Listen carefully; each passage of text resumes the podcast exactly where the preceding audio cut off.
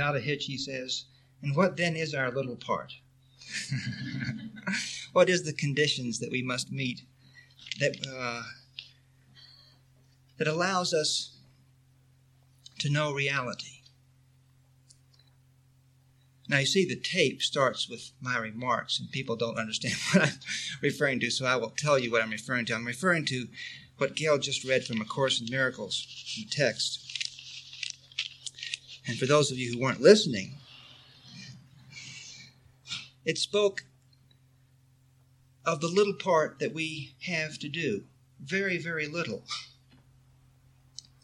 And in other places, in A Course in Miracles, it says that that little part is merely to not interfere. Hence, the dispensable church anthem row, row, row your boat gently down the stream. and that just, that always tickles me because if you're rowing gently and you're rowing down the stream, that's really all you're doing is not interfering. There's just the illusion of doing something. You can actually pull up your oars and just glide down. But if you will row gently, if you'll just put your oars in and let the water carry them back, you see, then that's all right. just don't think that you know the direction. We're going to continue our ongoing uh, talk on what is a happy person this morning.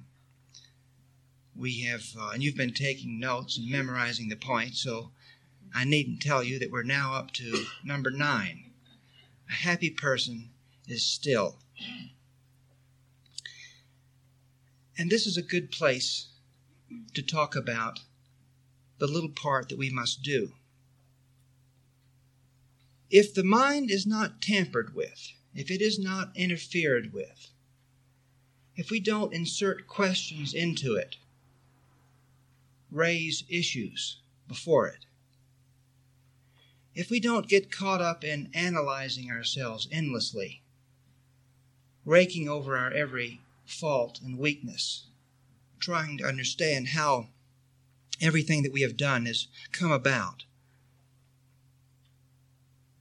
if we leave the mind alone, it is released and it floats gently to our Father. It unites effortlessly with God. This is really all that need to be said about a spiritual path. That when you leave yourself alone, you head home. You are already on the river. It is already flowing into the heart of God. Indeed, the only thing that we need to do is to be still, is to do nothing in the world, to touch nothing in the world with our ego opinion, to leave all things undisturbed, to walk over all problems as if walking on water, to be that gentle, to walk on water, that gentle, that kind, that forgiving. So, our purpose is not to make a difference in the world. Our purpose is not to make a difference, period. Our purpose is to be as gentle as our Father, as still as God, as quiet as reality. And these can be very fearful concepts to our ego, who knows nothing but varying forms of agitation,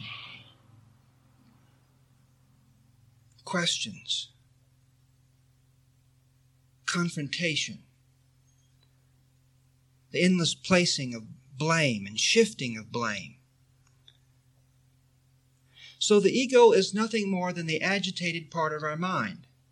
It's where there is still a stir, and it's always stirring over something. And we can see this when we awake in the morning.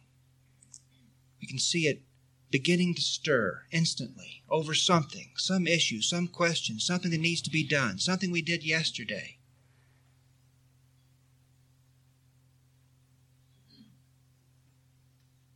And if you wish to know in which direction you're heading, you need look at nothing more than that. Is your mind agitated? Are you stirred up? Are you caught up? Is there a question as to what to do? There is no question what to do. Just pull in your oars, lean back, and let the gentle river take you on its way. Now, we can talk about what that is. What is it to do that? Do you see how gentle it is? And so, could you condemn anyone if you were that gentle?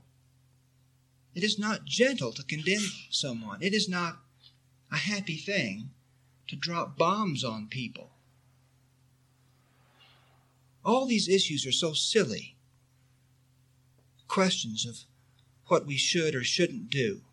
Isn't it enough to see that it is not a happy, gentle thing to drop bombs on people? I'm not getting into a political discussion here. This is not a political issue.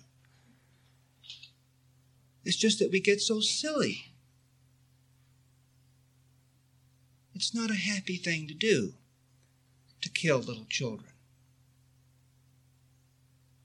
wipe out entire families. But likewise, it is not a happy thing to try to bring someone down, to humiliate them, to ruin their career. Likewise, it is not a happy thing to have even one small judgmental thought about your brother in Christ, about a child of God. What do you wish to make real about this child of God that stands before you? What do you wish to make real in your heart about this child of God? Do you wish to make real their imaginary identity, their little dream, their little self image, that they have such a problem with, that they fret over so much? Is that where you wish them to cast their attention by you two calling attention to it? Of course not. In our heart, we do not wish that. What do you wish to make real about the people who are advocating anything? Anything. Anything.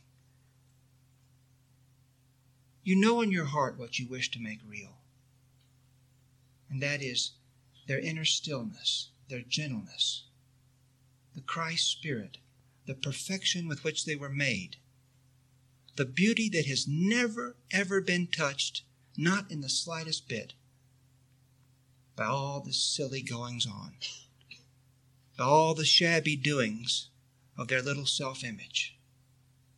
Do you wish to betray this person who stands before you and see them as they are not? and make their way harder by condemning them and calling to their ego and getting them even more stirred up and trying to get them to defend what isn't even them? Or do you wish to look in their heart and see what they are? They are in their heart as you are. What difference does it make what current mistake they are about? It makes no difference. It's enough for you to see that it is not a happy thing to criticize or attack or to judge or to hurt. And to hurt or criticize or to judge or attack is to be stirred up. And just simply notice that. Is it ego or is it the voice of God? This is a question that comes up so often. How simple it is to answer that question. Is there a deep stillness? Do you feel still and quiet? Do you feel relaxation? Or is there a narrow vision? Is there a tension about the future? Is there an agitation? Yes, stillness is very, very important. For when you are as still as God, you know God. And when you are agitated, God is just a fiction, and the agitation is what seems to be real.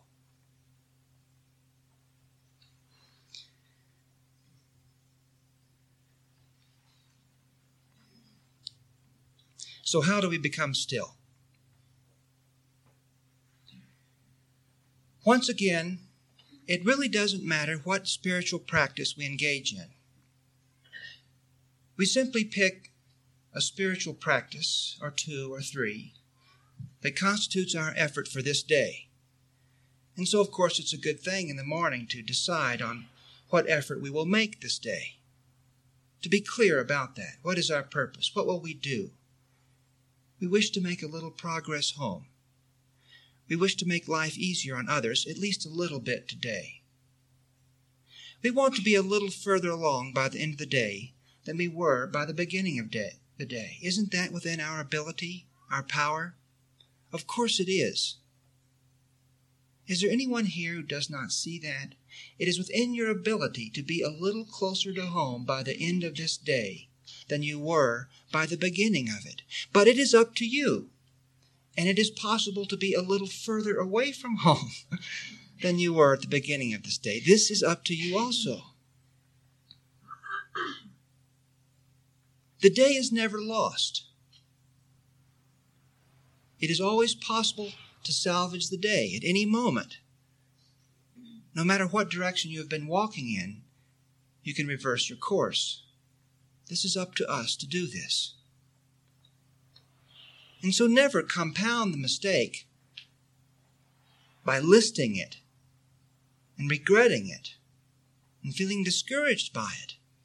Simply see the mistake, see it clearly, let it go, and now turn back home. Now walk into the arms of your Father. Now bless those around you. Now love your children. Now be a good friend. Now be a good employee, a good boss, a good whatever it is that you seem to be doing this day. And indeed, you will be closer to home. But we do not realize how fragile is this little journey, these steps that we take. It's quite fragile. And many of you have realized as you have walked this walk that it is far more fragile than you ever thought. That to play around with just one thought can send you back years in your progress. That doesn't mean that it will take years to retrace your steps, but it means you are back where you were years before. And all because you simply played around with this thought. And what form the thought takes, it does not matter. It was an agitated thought. It was an unhappy thought.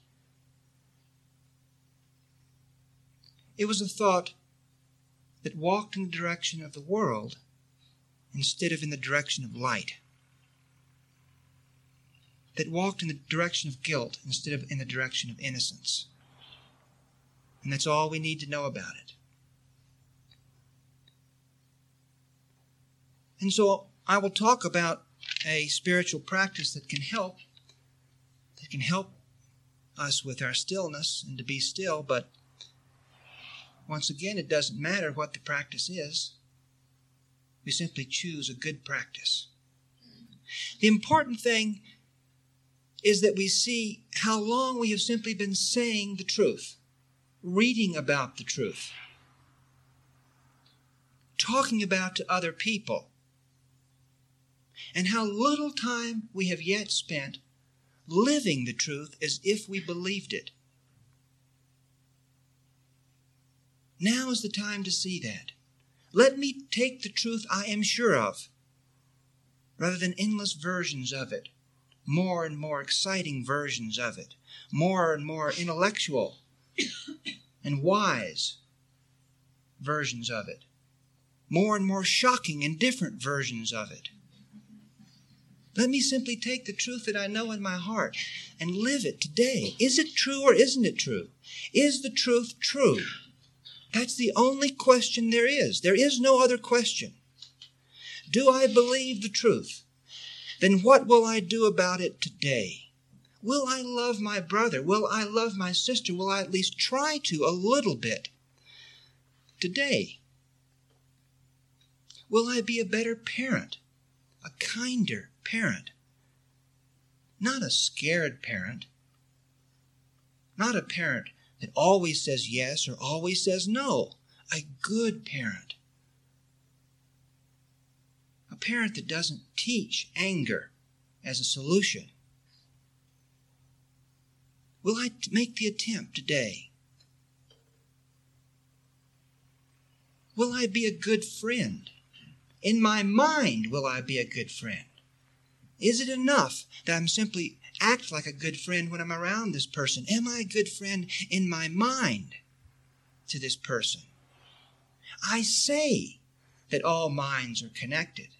I say that our thoughts go out and they either help or they hurt.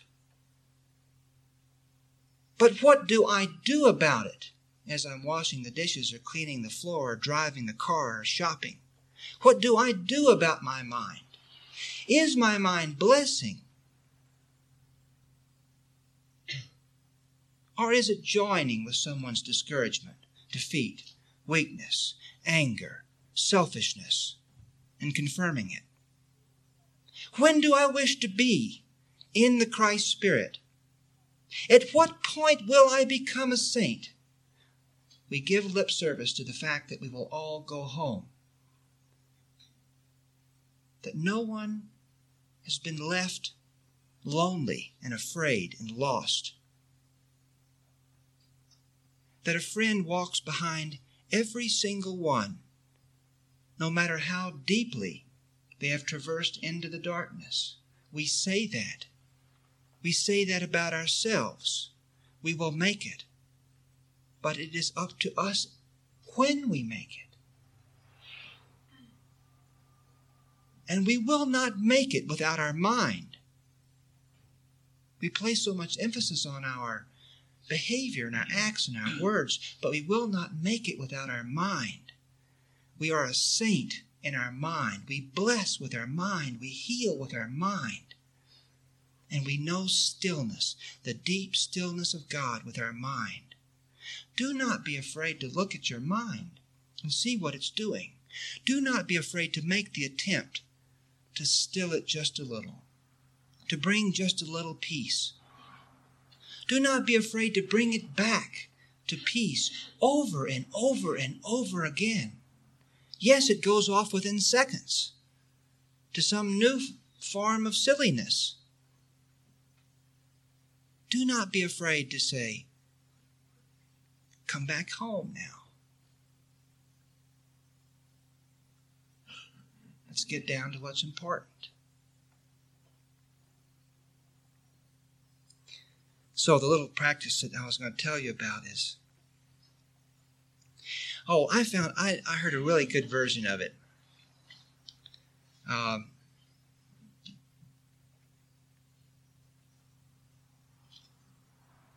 David and I know a, a woman that has a uh, a good old Texas name. Uh, I won't give you the name, but it's a it's a real redneck mama name. I don't know where she's from, but the name comes right out of the heart of Texas. Probably doesn't. That's just where we grew up, and so we we know this name well. And this woman has a cat, and she noticed that. Uh, how gently she talked to her cat and how she told her cat to do this and do that, not to be afraid, and so forth. And it suddenly occurred to her that she could talk to herself the way she talks to her cat. Now, this wouldn't work with, as you see, the practice has to be individual. This would not work with Gail and me. Our cat's name is Tuba. and uh, so for me to uh, talk to my self, the way I talk to Tuba, I would be saying things like, get off the counter, or uh, that is not cat sand. and this would not help, you see. but this uh, very gentle and very pure person talks to her cat in a very gentle and pure way, but she realized that she was not doing that with herself. And so she started talking to herself the way she talks to her cat. Now, this may seem like a silly spiritual practice, but it's a very profound and deep one. And as a matter of fact, it's, it's one that has been given to us by most of the Eastern traditions, and that uh, you can pay big bucks to learn about seminars. and it's simply this that if you will watch yourself, if you will watch your little ego, your little personality, the doings of your little body, and of your little mind, if you'll simply watch it, you automatically assume the position of stillness. And to, so to simply talk to yourself, you don't have to do it out loud, you see, when you're shopping or something like that. when you're waiting in the line to get stamps, it's not necessary to mumble and have people step back from you, you see. But silently, to talk to yourself assumes a new position. Isn't that clear? Because now you are you are something else talking to that which you thought a second before was all there was to you. And so you simply say to yourself, settle down, uh, lap up a little milk. Why don't you just lie down there on the rug and purr? it's all right to talk to your uh, ego that way. If it would do that, it would be perfectly happy. So you can see how your ego is getting in trouble. You can see how your mind's getting in trouble. You can see what's happening. This thought that it's on, this, this trail of thoughts that it's going down.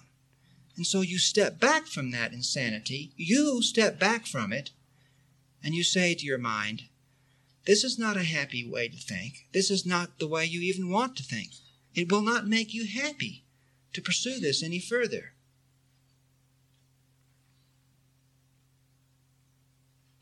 Now, it does require a certain amount of detachment in order to do at least that much. And there are many people here who do not yet have even that amount of attachment. And there are times, detachment. And there are times in which all of us do not have it, possibly every single day. We are so immersed in what's going on. We've gotten so caught up in the world that it is a good thing to extricate ourselves from that. And one way of doing that is to describe your thoughts to yourself. This is a, this is a way of opening your fist, of relaxing your fingers, releasing the hold a little bit. It's a first step to simply say to yourself, to describe to yourself what you are doing. What are you thinking about? But many people here are not even at the stage where they can do that much. The thoughts come so fast, they go by so quickly, that they don't even seem to be able to catch them except now and then. And so there's another practice that's a very, very good one, provided that you do not make this some sort of sacrifice, some sort of drudgery, provided it doesn't turn into a, a uh, an assignment from a disliked teacher, from a required course. If it, if it isn't that, then it can be extremely helpful. And it's something that I do. I'm doing it right now with a particular problem. And that is, I write down the thoughts that I do notice. Now, I'm doing it with a particular problem, so I'm doing it with the thoughts any thought that I have about the particular problem. But many of you, it would be good if you simply wrote down any thought that you knew for sure you had thought. That's, that went by slow enough that you could actually identify it. Slowly enough.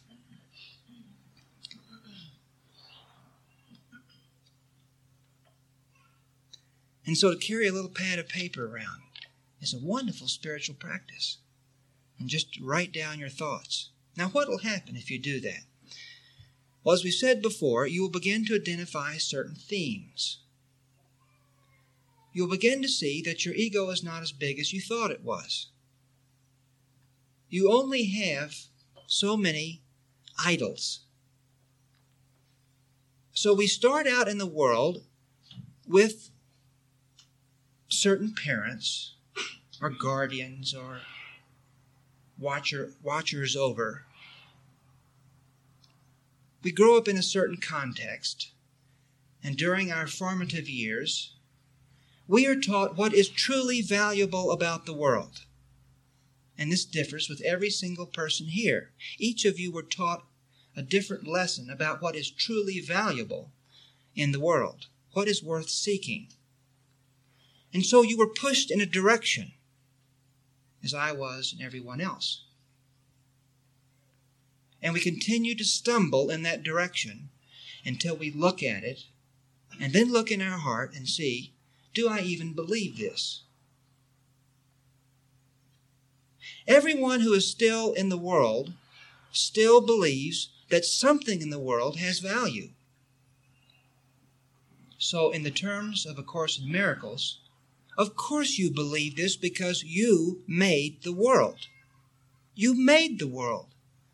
And so, you of course believe that it has some goodness, that it's redeemable, that it's, it can be made to work. You made it. And so you believe it can be made to work. And you think that you know how it can be made to work, what is valuable. So we say the world is crazy, but we don't actually believe the world is crazy. We think there is some way to make it work. And once we begin to see that it's just silly, the temptation is then to go to the other extreme and to hide from it and condemn it and to fear it. And you can see that in the case of the child that has the, the imaginary playmate,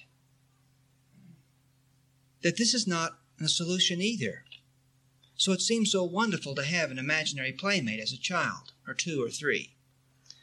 And possibly every child has imaginary playmates. We, we most of us forget which ones we had. But while the child has the imaginary playmate, this seems like a wonderful thing to have. And the playmate seems autonomous. It is a creation of the child. The child creates it. It seems to exist independently of the child's mind. It seems to say things that surprise the child. And the child has arguments with it, even though the child has made the imaginary playmate. Now, it is quite possible, and in fact, some children do this, to suddenly see that having an imaginary playmate is not a good thing at all. That it prevents the child from deep relationships, deep, real relationships, from real communication, from real friends instead of imaginary ones. And so the temptation is then to fear the imaginary playmate, to condemn it, to renounce it Order it out of your life. Hide from it. Try to keep it away from you. But it's so obvious, isn't it, the effect that that has on the imaginary playmate. Does it make it less real to condemn it, criticize it, denounce it, hide from it, run from it? It makes it all the more real, doesn't it? And of course, that's the same thing that's true of our ego and of the world. If we judge the world, if we condemn the world, if we take great pride in all the, the evil things that we can list about the world, do you see what we're doing? We're making it all the more real. Yes, the world is crazy and innocent. Completely and totally innocent. Not good, innocent, harmless, it never touched a single thing that was true and real. Never once. Never once. And so we neither long for the world in the way that we were taught to, nor do we turn and denounce it and condemn it. We leave it alone. We bless it. and we walk through it like a gentle breeze. We walk over it like walking on water. And so we look at all of our friends' imaginary identities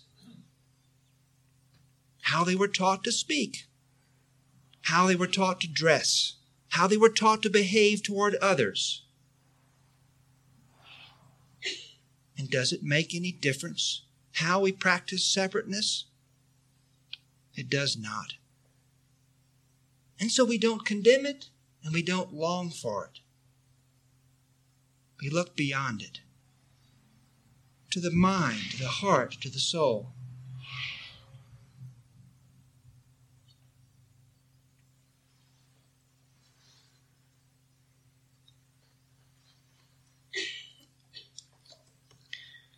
Those of you in groups like Narcotics Anonymous and Alcoholics Anonymous and all the various anonymouses and other groups like that have probably seen the phenomenon of people taking a very good and important step which is looking at what they are doing, how they are making themselves miserable, seeing it, cataloging it, even saying it to a friend in an atmosphere of truth, writing it out. A very, very essential step to turn and look at how we are keeping ourselves unhappy, how we're making ourselves sick, how we make, how we make ourselves short on money, how we make ourselves short on friends, short on temper. To simply see how we do it is an essential step. But what is not a part of these very, very good systems and groups, but is a part of the ego and therefore can be sometimes seen within the groups, is another little turn in which the person now begins taking tremendous pride in all the bad things that they have done. and many of you have heard this listed, you know, people now listing endlessly uh, all the horrible things, and there's almost a competition about it. You see, the ego does not care how we are special. It doesn't matter to the ego. And so, if you'll look very carefully at yourself, you will see yes, there are things that the world marks as beautiful or good or great or wise that you take pride in and that you put forward. But notice also that there are other specialnesses, special failings, special faults, special things that you have done in the past, special tragedies. Notice the, the sense of awe and respect that the world shows people who have had great tragedy. This is neither good nor bad. That's just the insanity of the world. If it makes us special, our tendency is to hold on to it. But notice also that your mind is agitated whether you are proud of what you have done wrong or proud of what you think is specially good. Notice the tinge of fear. Notice the little gnawing of anxiety. You feel simply nervous when you are separating yourselves from other people. And so let your stillness extend to all your faults once you have seen them.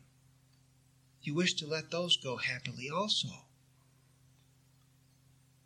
You wish to have no specialness. Now, the word special is used in two ways in A Course in Miracles.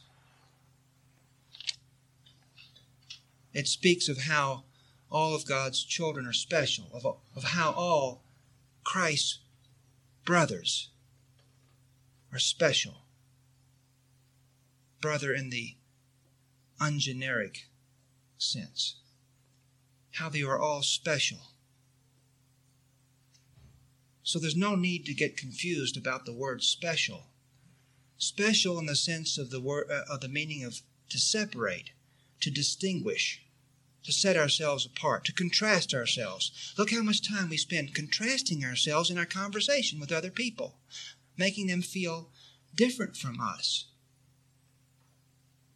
But there is indeed a specialness that shines so brightly within us that if we were ever to look directly at it, we would no longer want anything in this world, not its tragedies or its triumphs. We would simply want to take everybody's hand that we could and bring them home. And then we would come back for more and for more and for more. And so, as we assume this position of stillness, and we look at how we make ourselves unhappy, we watch our thoughts, perhaps we say them to ourselves, describe them to ourselves as we're doing them, perhaps we write them down, or talk to ourselves like a kitty cat, or a dog, or whatever. You dirty dog. As we do this, we begin to see that our ego is not as big as we thought it was. Before, the, the darkness seemed infinite. It seemed if we made the slightest slip, we would fall back into the darkness of our soul and be swallowed up forevermore. And if you will simply turn and look at how you make mistakes and what mistakes you make, you will see that there are a limited number of them. Do not underestimate your sense of hopelessness. We really do. People make very, very slow progress because they have a, such, such a sense of, well, I'm never going to learn this. It's never going to work. There's something basically faulty about me. In the big GM of the sky or something, they left out a part. we really, we really believe this. On God's assembly line, someone took a coffee break at the wrong time. or since this is a Seventh day Adventist church, a tea break at the wrong time. We really do believe this. Don't underestimate your, your belief that you cannot do this, that you are hopeless. You, everybody else can do it. And you, of course, tell glowing stories about how you're doing it, but you do not believe it. As a matter of fact, the stories only add to your hopelessness because you know they aren't entirely true. So don't underestimate your sense of hopelessness. Look at it, see what it is based on. How do you think? How do you get up in the morning? What do you do with your mind when you're in this particular situation at the office that always makes you so unhappy? Go into the restroom, close your eyes, and see what you just did with your mind. Don't tell yourself, don't analyze it. That's another block. That's another idol that we can get caught up in. But as you do this, you'll begin to see there's only a limited number. And these could be blocks, stumbling blocks. I love that term. That was what I was taught in my boyhood religion. You can make stumbling blocks into stepping stones. I learned to say that at a very young age. I thought it was quite profound. um, I didn't have any idea what it meant. I still don't know what a stumbling block is. Does anybody know? I've got an idea of it, but I bet it came from something. You'll see there's just a limited number. You'll begin to identify them, and watch out for this one because this can send you on a very, very long delay, you will see that there is a major one. There is a kingpin, an idol of idols. Now, why did I say be careful? Because many of you are going to start analyzing yourself and trying to figure out what your major block is. And you can spend years doing that and you will make no progress whatsoever. But if you will look over and over and over at how you get yourself in trouble, you'll begin to see that you have certain idols, and that you have a king of idols, you a queen of idols. We're not going to be chauvinistic about this. and you'll see that the things to work on are just a few. I will list a few of them. But these must be seen. There are hundreds of them. As a matter of fact, it differs with each person because the environment from which we came was different. The things that we were taught would work in the world was different for each of us, and we still believe it. We think we've renounced the past, but we're still playing it out. So, what are some of these things? What are the major stumbling blocks that keep people from going home? They get so far and then it turns them back into the world. And people, this has been happening for thousands of years. Almost get there and something turns you back. Almost make it and something turns you back. Almost form the holy relationship with this child of God and walk away from it. Almost come to know your Father and turn back to the world. This has happened thousands and thousands and thousands of times in your life. What will prevent it from happening this time? Only one thing for you to turn and look at how you do it. How do you do it? What is the stumbling block?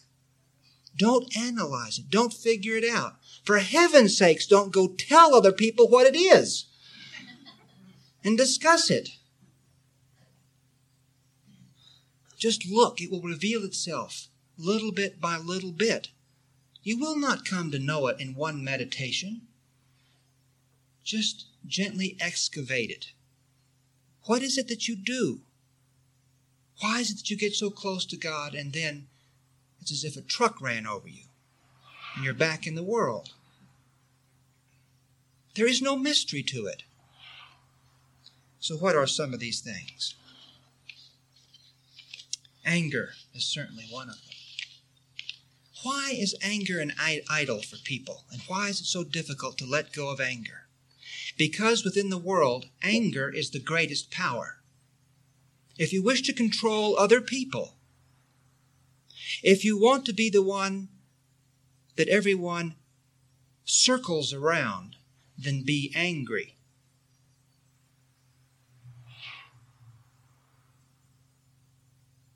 But since the world is a very silly place, it is not true power. It is power only within the world. And so to give up your anger is to give up your power in the world. But do you truly wish the power to make other people feel guilty? To badger other people into your position? To make people cry? To make people feel scared? Do you really wish your child to be afraid of you? your spouse to be afraid of you? Do you really wish to get the clerk fired? Do you really wish to get the clerk fired?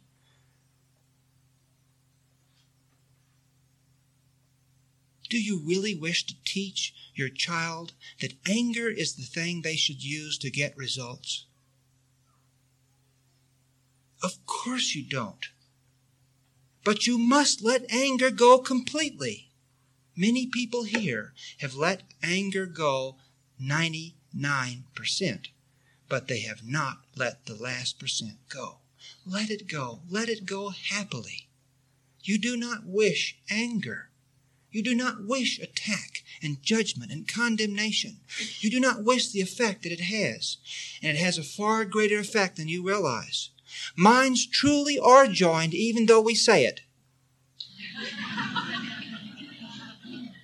And you cannot be angry without hurting every single person on the face of this earth. And I realize that no one believes that, but it's a fact.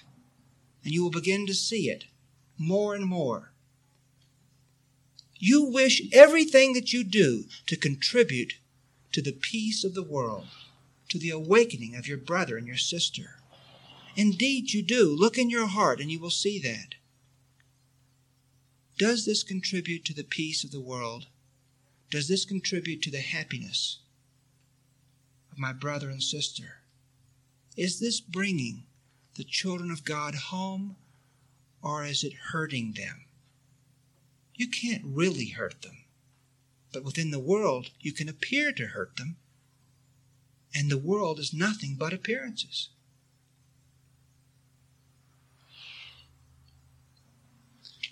Withdrawal is another one, a major block. Withdrawing into the world, sinking back into the world. So we think that the world has certain pleasures chocolates and TV and sexual fantasies and foot warmers and little books and on and on and on and on. Nothing wrong with any of those things, except possibly chocolates. and so we withdraw. We get almost to God, we get scared, and we sink back into the world. Perhaps this is your major block withdrawing, a turning away. Promiscuity. Let's just look at that for a second. Do you see how unhappy disloyalty makes people? Can you look around, not at your own life, but other people's lives, and see how unhappy a thing this is? How many children have been hurt by this? How many relationships that were good and sound and were on their way were broken up by this? And has it ever made anyone happy? It is completely innocent. There is no condemnation for this, but it is an idol. It is especially an idol for the male ego. But it is for others too. It's not a happy thing to always be looking over one person's shoulder to see if there's someone better. Have you felt that yourself? Has someone looked over your shoulder? Then why would you wish to do that? You do not wish to do that. Look and see this has never made you happy. Fear fear is an idol. For many of you, fear is your major stumbling block, your principal idol. The world is a dangerous place, and you can tell everybody how to avoid the dangers. You can list them. You know the dangers. You read the articles to keep up on the ever changing dangers of the world because every day there are new dangers being unearthed sent out over the TV and in the magazines. I was trying to think of what something I heard. I can't remember. But there's always something, isn't there? A latest one, a latest 10 or 20 or 30, and so forth. And so avoiding everything, fearing everything, thinking the worst will happen. Yes, the world is a dangerous place.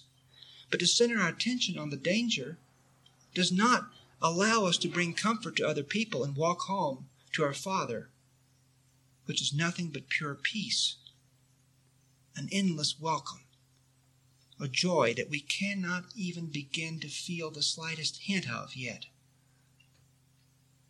Fear does not allow us to do that.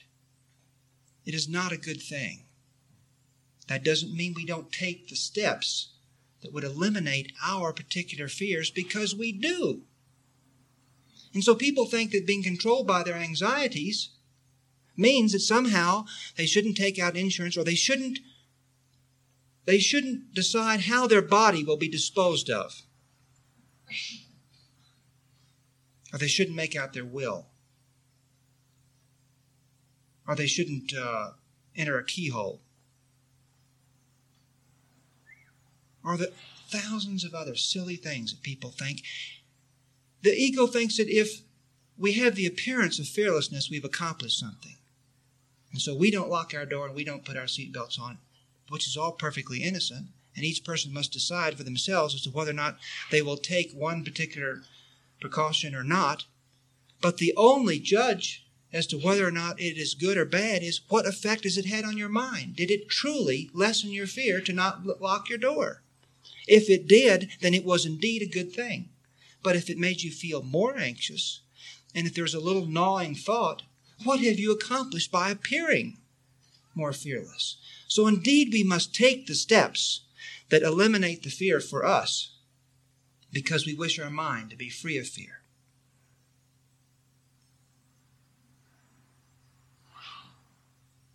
And then, of course, there's the traditional things of healthy, wealthy, and wise.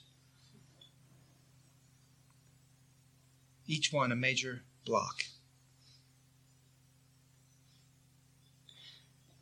Some friends of ours, uh, the man who works at a company here in a very large company here in uh, Albuquerque, was offered a fabulous promotion, a gigantic promotion. It was just awesome how much bigger it was than what he had.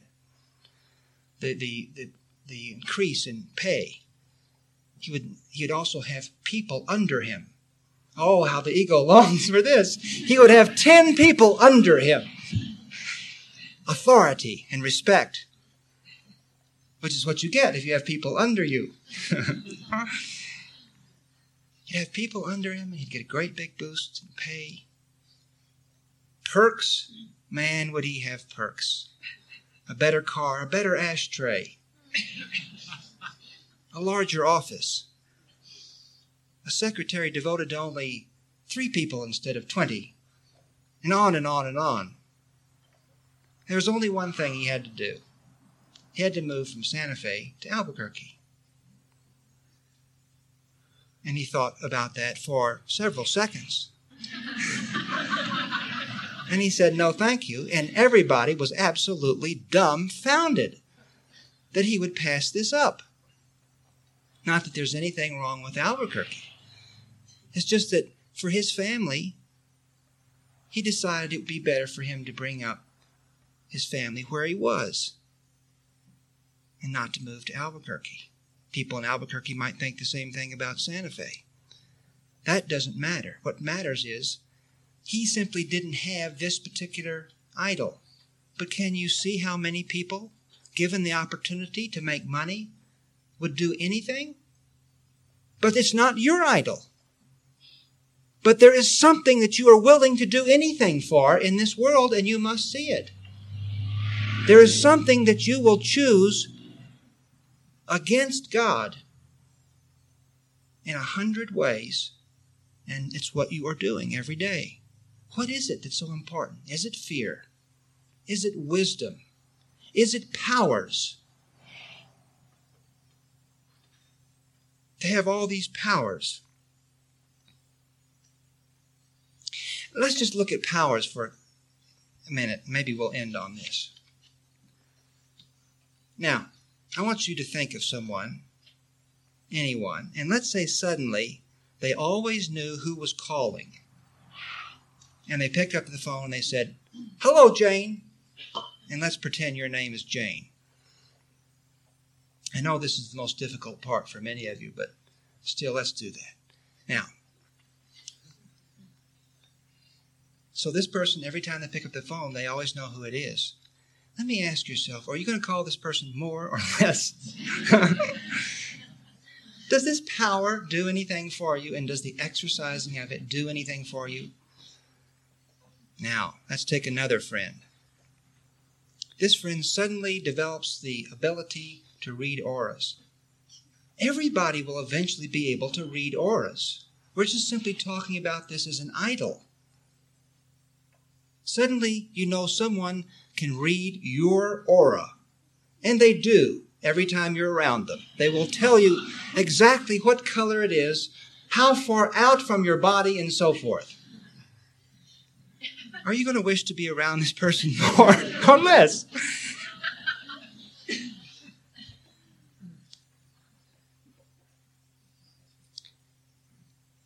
Precognition Let's say you suddenly develop precognition. Are your friends going to give you a surprise party?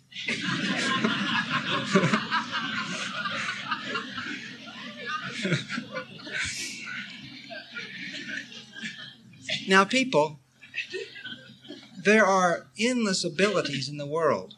Yes, we have made ourselves very small and very weak. And we've lim- and we even in this world we have thousands and thousands of abilities that we deny ourselves. But to seek these things and to pull them out on all occasions, this does not make us sense our oneness and our deepness. The deep bond we have between each other. So perhaps that is your idol, your number one idol. Or maybe it's super health. Or maybe it's a Pollyannish view of the world. Everything's going to turn out all right. I'm looked after. No one else is, but I'm looked after. It's all going to turn out all right. It doesn't matter if it's that sort of denial or it's fear or it's being in the limelight or it's being wise or it's being angry or it's withdrawing or it's a thousand other things. There simply comes a time in which you choose something besides your Father. You choose something beside peace, beside love, beside kindness, beside tenderness. And that's what's keeping you from going home. It's that simple. If you choose your Father, if you choose peace and gentleness, you go home. If you choose anything beside peace and gentleness. You choose to walk away from your Father. You have made something in the world more important than your Father, and you have made something in the world more important than the awakening of your brother and your sister. You have decided to once again be a part of the problem. And we decide this a hundred times a day. And what do we do? We simply see our mistake and we begin again.